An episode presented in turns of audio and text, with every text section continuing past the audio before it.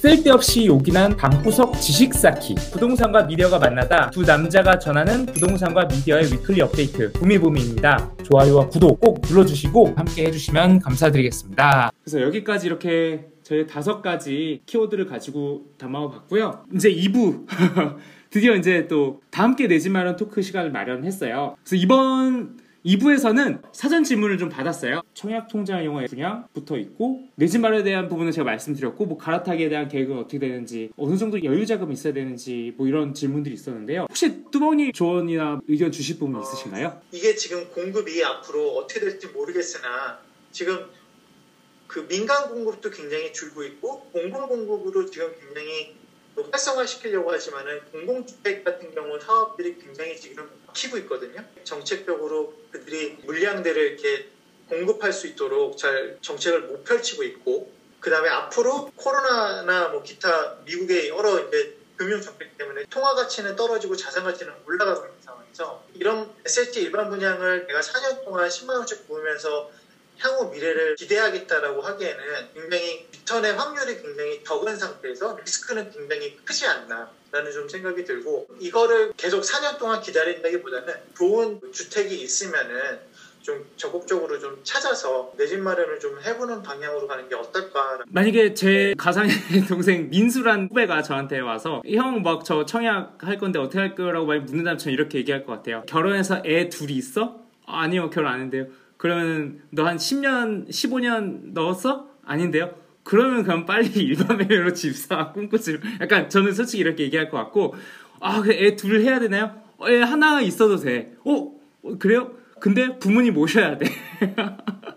결국 가점 싸움에서 제가 2번째 질문과 이제 연결해서 답변을 드릴 수 있을 것 같은데요. 제가 제 집 마련하고 청약통장을 써가지고 또 다음 주택을 마련해놨어요. 분양권을. 그거는 어떻게 됐냐면 예비 당첨이 된 거고 1주택자라도 무조건 안 되는 건 아니고 지금은 점점 이제 문이 좁아들고는 있는데 될 수 있어요. 근데 다만 이제 주택 포기 서약, 그러니까 기존 주택 처분 서약이죠. 그래서 기존 주택을 처분한다는 서약을 하고 하면은, 근데 그조차도 요즘에 이제 거의 가망성이 이제는 희박하다고 되고 있는데, 저는 그 처분 서약으로 해서 계속 했어요. 계속 한 20번 30번 한 40번 한 것 같아요. 하다가 마지막에 하나 걸렸는데 그것도 예비 당첨으로 막 가까스로 끝자락에 걸려서 됐기 때문에, 어쨌든 간에 저는 주택을 마련한 상태에서도 청약을 써서 그거를 가져갈 수 있었던 케이스인데, 만약에 그 반대로 될지 안 될지 모르는 걸 가지고 계속 기다리면서 주택 상승장의 격변기에서 계속 기다리는 거는 이 자본주의 사회에서는 그렇게 안전하고 좋은 전략은 아닐 수 있겠다라고 저는 그 생각을 합니다. 저 같은 경우는 고민이 될 수 있을 것 같아요. 왜냐하면 지금 1,400만 원이라는 그 통장을 가지고 있는 게 사실 적은 금액은 아닌 것 같거든요. 사실 선택의 문제인 것 같은데, 내가 이거를 이 SH 통장을 가지고서는 일반 분양이 1,400만 원짜리 통장을 버리는 것이 사실은 아깝기 때문에 그게 키포인트인 것 같아요. 근데 좀 냉정하게 좀 생각을 해봐야 될 것 같습니다. 확률적으로 이 SH 통장을 통해서 내가 내 집 마련을 할 수 있는 그 확률이 얼마큼 될 것이냐.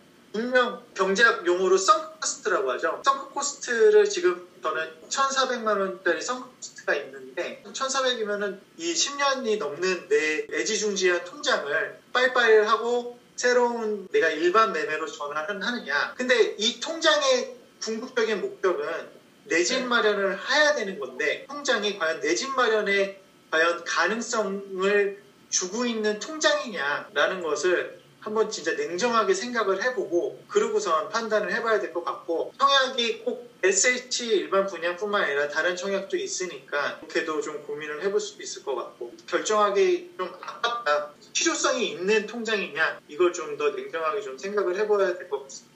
일단 첫 번째 갈아타기에 관련된 거를 제 생각을 좀 말씀드리면, 갈아타기는 선택이 아니라 필수인 것 같아요. 밥 먹는 거와 같다라고 좀 생각이 들어요. 무슨 말이냐면 지금 이미 지금 주택을 하나 매수하셨잖아요. 그렇죠? 근데 매수했으니까 갈아타기에 대한 고민을 하는 거고, 만약에 매수를 하지 않았다라면은 내가 자산이 없기 때문에 앞으로 계속 부동산 값이 올라갔을 경우에 지금 현재 주택을 요번 기회에 마련을 했기 때문에 앞으로 갈아타기를 하는 거를 고민을 하는 거잖아요. 근데 아까 물어보셨던 것 중에서 2년 뒤에 갈아타기를 하는 것이 맞느냐, 아니면은 그 이후에 갈아타기를 하는 것이 맞느냐는 그거는 사실 아무도 대답을 해줄 수 없을 것 같아요.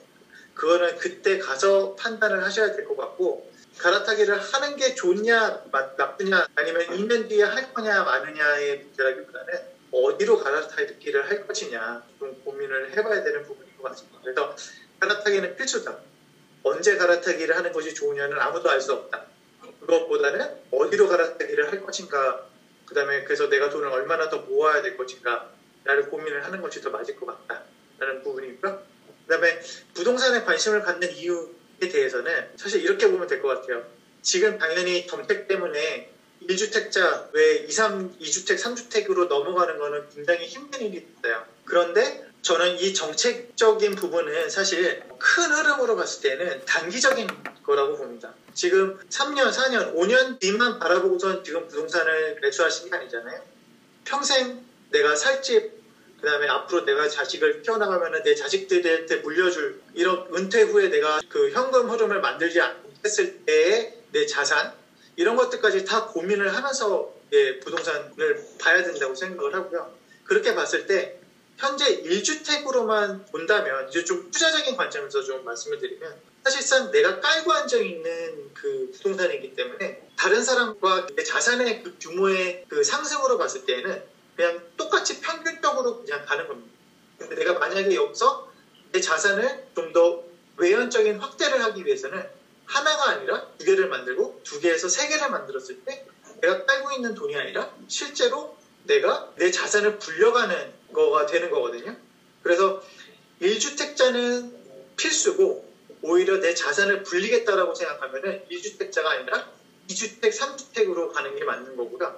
다만 시기상 지금은 다주택으로 하기 힘드니 1주택 또는 2주택 정도로만 운영을 하고 있고, 또 계속 부동산에 관심을 갖다 보면 뭐 5년 뒤, 10년 뒤에는 2주택, 3주택 또는 굉장히 많은 주택을, 또는 주택이 아니더라도 다른 부동산들을 소유했을 때 내 자산이 늘어날 수 있는 그런 기회를 맞이할 수 있다라는 관점에서 부동산에 관심을 갖고 계속 이렇게 하고 있는 거죠. 거기다 저는 또 마찬가지로 양념을 더해 또 이제 그거를 표현하자면은, 아까 이제 밥 먹는다라는 표현이 맞는 것 같은 게, 아침, 점심, 저녁 3끼를 먹잖아요. 갈아타기도 인생에 있어서 최소 3번은 온다고 생각을 하거든요. 뭐 신혼집이나 내 혼자 사는 집, 그리고 아이를 키울 집, 아이를 다 키우고 나서 좀 이제 나중에 좀 길게 살고 싶은 집이 분명히 다 다를 거기 때문에, 마치 내 집은 내 아이와 같아서 처음에는 작은 아이로 시작해서 근데 나중에 몸이 커지는데 작은 책상과 작은 의자에 앉을 수는 없잖아요.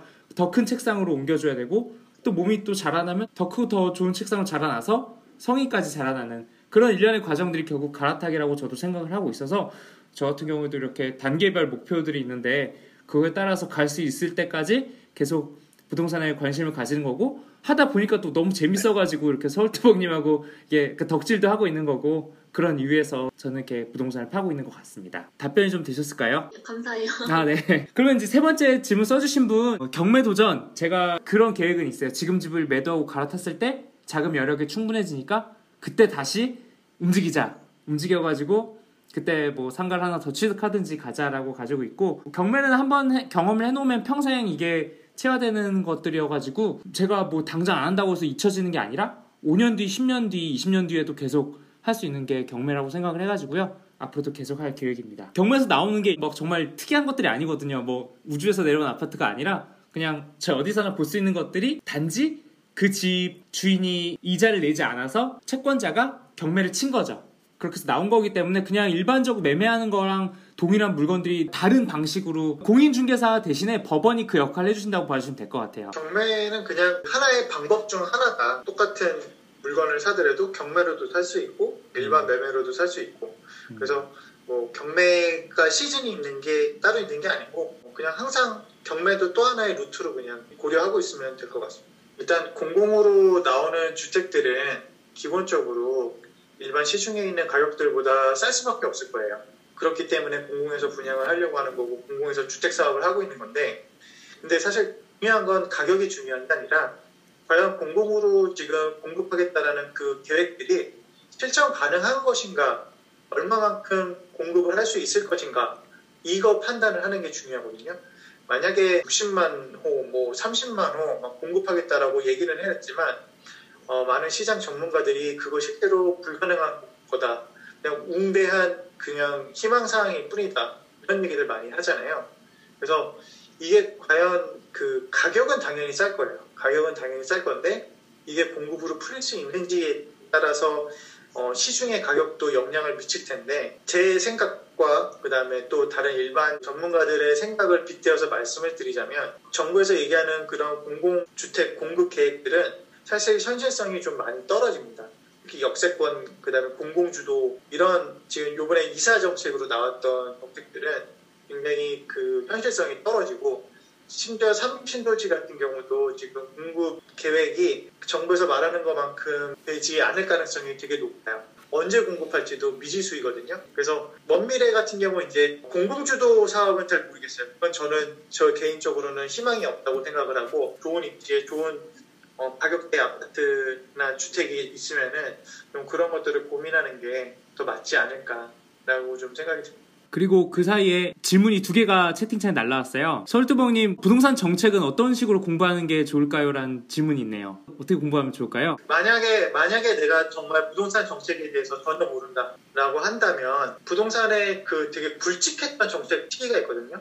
그게 파리 정책, 9.13 정책, 12.16 정책, 그 다음에 6.17, 7.10. 요 정책들이 지금 제가 언급했던 정책들이 굉장히 굵직한 정책들이거든요. 초보자 입장에서 쉽게 하려면 유튜브나 아니면 네이버에서 검색을 한번 해보세요. 그러면은 블로그에서 그 정책들에 대해서 상세하게 설명을 해줬구나.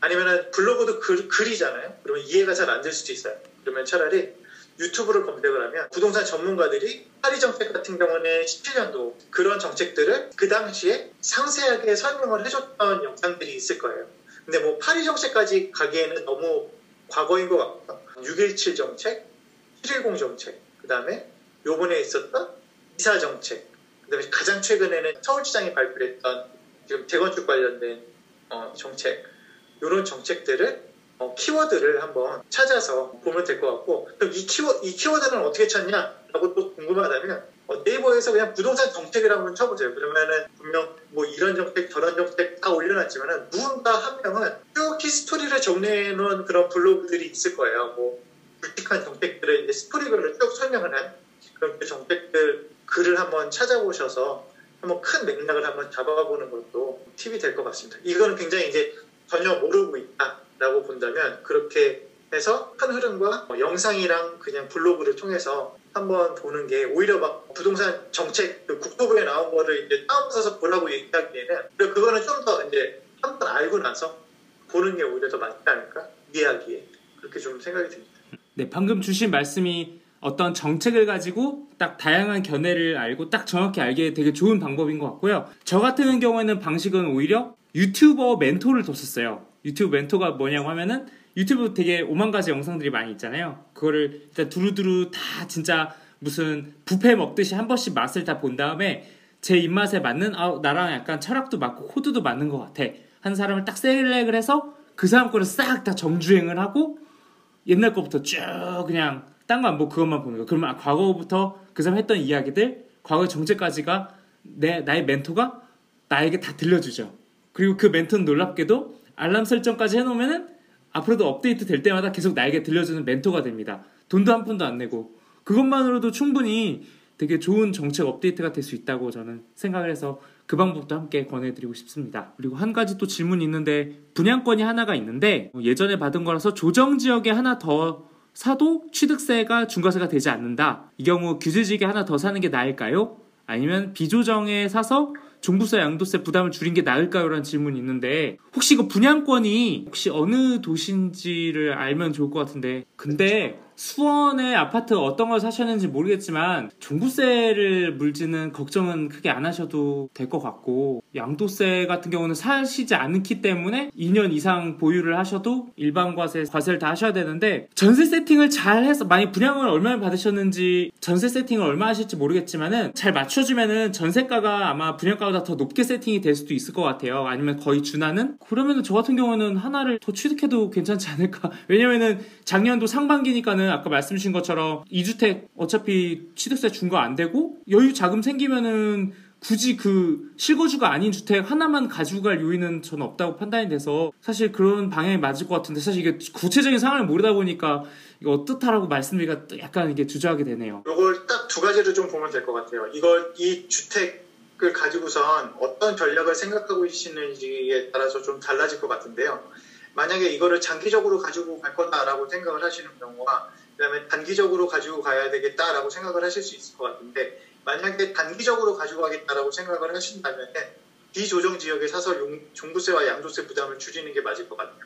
근데 만약에 이걸 장기적으로 가지고 간다라는 경우로 봤을 때에는 그 경우 같은 경우는 이제 장기적이지만은 또 하나 전제는 종부세를 그 감당할 수 있다라고 이제 하는 전제로 말씀을 드리는 겁니다.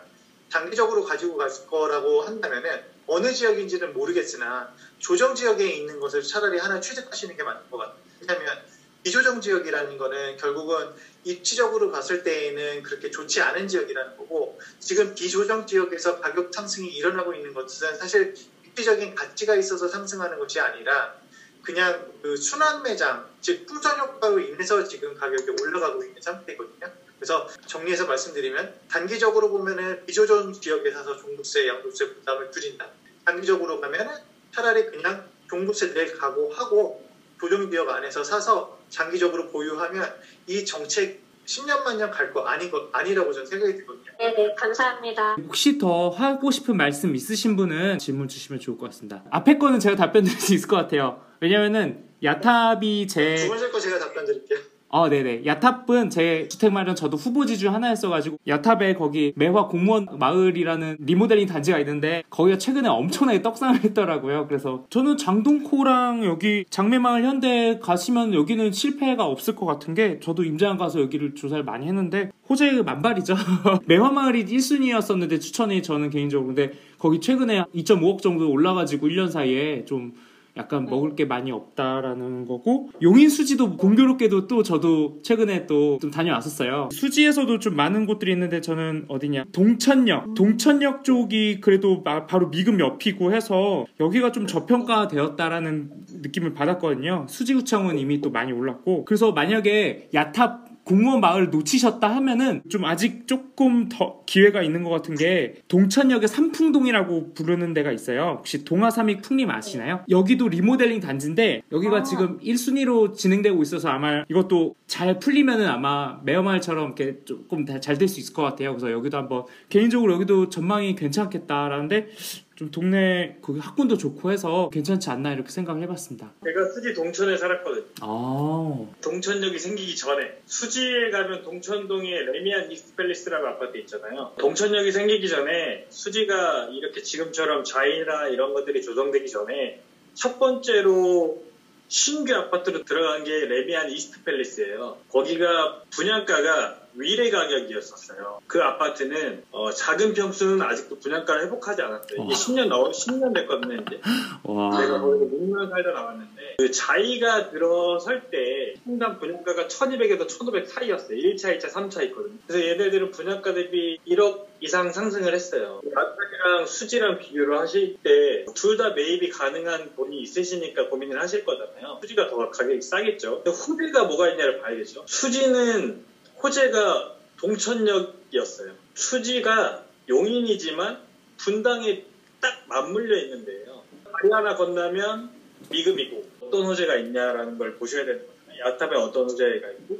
수지에는 어떤 호재가 있냐라고 하는데, 제가 알기로는 수지는 이제 호재가 없는 걸로 알아요. 그러니까 수지가 좋긴 좋아요. 아까 얘기한 것처럼 수지에는 수지고등학교, 수지중학교가 그 동네 경기도권에서 명품고등학교, 명품중학교예요. 학군도 좋은 걸로 얘기가 되고 있고, 근데 이제 추가적으로 상승 여력이 얼마나 있느냐를 한번 확인해 보셔야 되겠죠. 근데 수지는 그렇게 큰 메리트는 있을지, 그리고 용인시 자체의 돈이 그렇게 많지 않아서 용인시 개발 자체가 더뎌요. 땅덩어리는 큰데 돈이 없어. 생각해보면 용인이 돈을 벌 수 있는 게 뭐가 있을까요? 에버랜드밖에 없죠. 그런 것들을 좀 참고해서 고민해 보시면 좋을 것 같아요. 감사합니다. 저는 야탑이 한 표. 저도 그래요. 두 번째 질문에 대해서 이제 시간이 얼마 없으니까 간단하게 말씀을 드리면, 부동산은 기본적으로 하방 경직성이라는 얘기 들어보잖아요. 부동산은 밑으로 떨어지는 거를 받쳐주는, 가격을 받쳐주는 힘이 굉장히 강한 자산 중 하나가 부동산이거든요. 그래서 아까 폭락을 얘기를 하셨는데 부동산도 자산이기 때문에 가격이 오르고 떨어지고는 하지만 폭락이라는 단어는 좀 맞지 않는 것 같아요. 그래서 폭락에 대한 걱정이라기보다는 고정적인 것이냐라는 걱정을 조금 하시는 부분이 있을 것 같고요.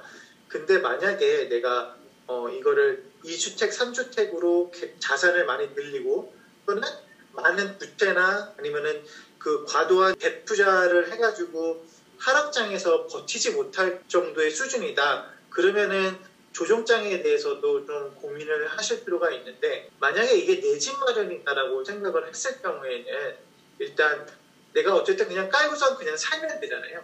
그러면은 부동산 사이클상 지금 당장은 좀 조정이 오더라도 나중에 돼서는 우상향이라는 그런 기본적인 그 자산 인플레이션이 있기 때문에 우상향을 하는 거라서 크게 문제가 되지 않을 거다. 그 다음에 만약에 갈아타기를 하겠다라고 하더라도 그렇게 되면은 내 부동산만 떨어져 있는 것이 아니라 다른 부동산들도 다 떨어져 있을 거기 때문에 그때 또 하락장에서는 또 갈아타기 하기도 또 나쁘지 않거든요. 그래서 내 집 마련 차원에서는 조정장에 대해서 크게 고민은 하지 않으셔도 되지 않을까라는 생각이 들고, 그 다음에 현재 그냥 부동산 시장을 봤을 때는 향후 단기적으로 봤을 때 2년 안에 부동산이 떨어질 일이 없을 것 같아요.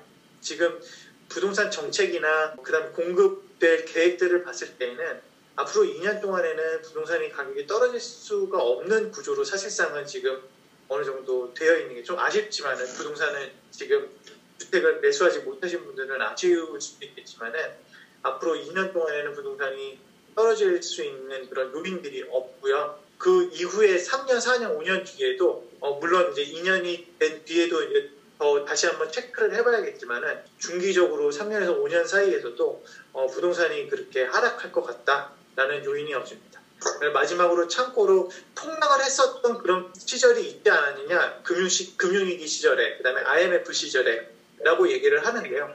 근데 그 시기에 그 가격을 이제 보자면은 굉장히 그 금융위기 때나 IMF 때 급격히 50%씩 빠진 경우가 있었어요. 근데 그 빠진 그 기간의 폭을 보면 1년밖에 안 됩니다. 그래서 1년 동안 갑작스럽게 가격이 빠졌다가 다시 그냥 회복을 하게 되거든요. 그래프를 보면은. 그렇게 봤을 때 그런 외부 충격에 인해서 가격이 빠지는 경우는 뭐 한 1, 2년, 길어야 2년? 짧으면 1년에서 6개월 정도면 갑작스럽게 떨어졌다가 올라가는 거기 때문에 내 집이다. 내가 그냥 깔고 앉아있다 라고 하면 폭락에 대한 걱정까지는 하실 필요는 없을 것 같습니다. 가장 고민이 많은 부분들이실 거예요. 이미 부동산이 하도 상승하니까 주택을 보유하고 있는 사람들의 퍼센테이지가 굉장히 올라간 것 같아요. 제가 많이 변화가 생긴 걸 느끼기 때문에 많이 참여하셔서 같이 이야기 나눠보시면 또 다양한 의견들을 또 들으실 수 있기 때문에 같이 이야기를 나눌 수 있으면 좋을 것 같고요. 매주 진행하고 계세요. 그런 부분들도 계속 함께 참여할 수 있는 부분들을 계속 이야기하면서 만들어 나갈 거니까 잘 확인해 주시면 될 것 같습니다. 오늘 스터디가 어땠다라는 것에 대한 후기를 꼭 남겨주시면 스터디 진행하는 데 참고를 하는 데 좋을 거고요. 스터디는 이걸로 종료하겠습니다. 수고하셨습니다. 감사합니다. 네, 수고하셨습니다. 쓸데없이 요긴한 방구석 지식 쌓기. 부동산과 미디어가 만나다 두 남자가 전하는 부동산과 미디어의 위클리 업데이트 부미부미입니다. 좋아요와 구독 꼭 눌러주시고 함께 해주시면 감사드리겠습니다.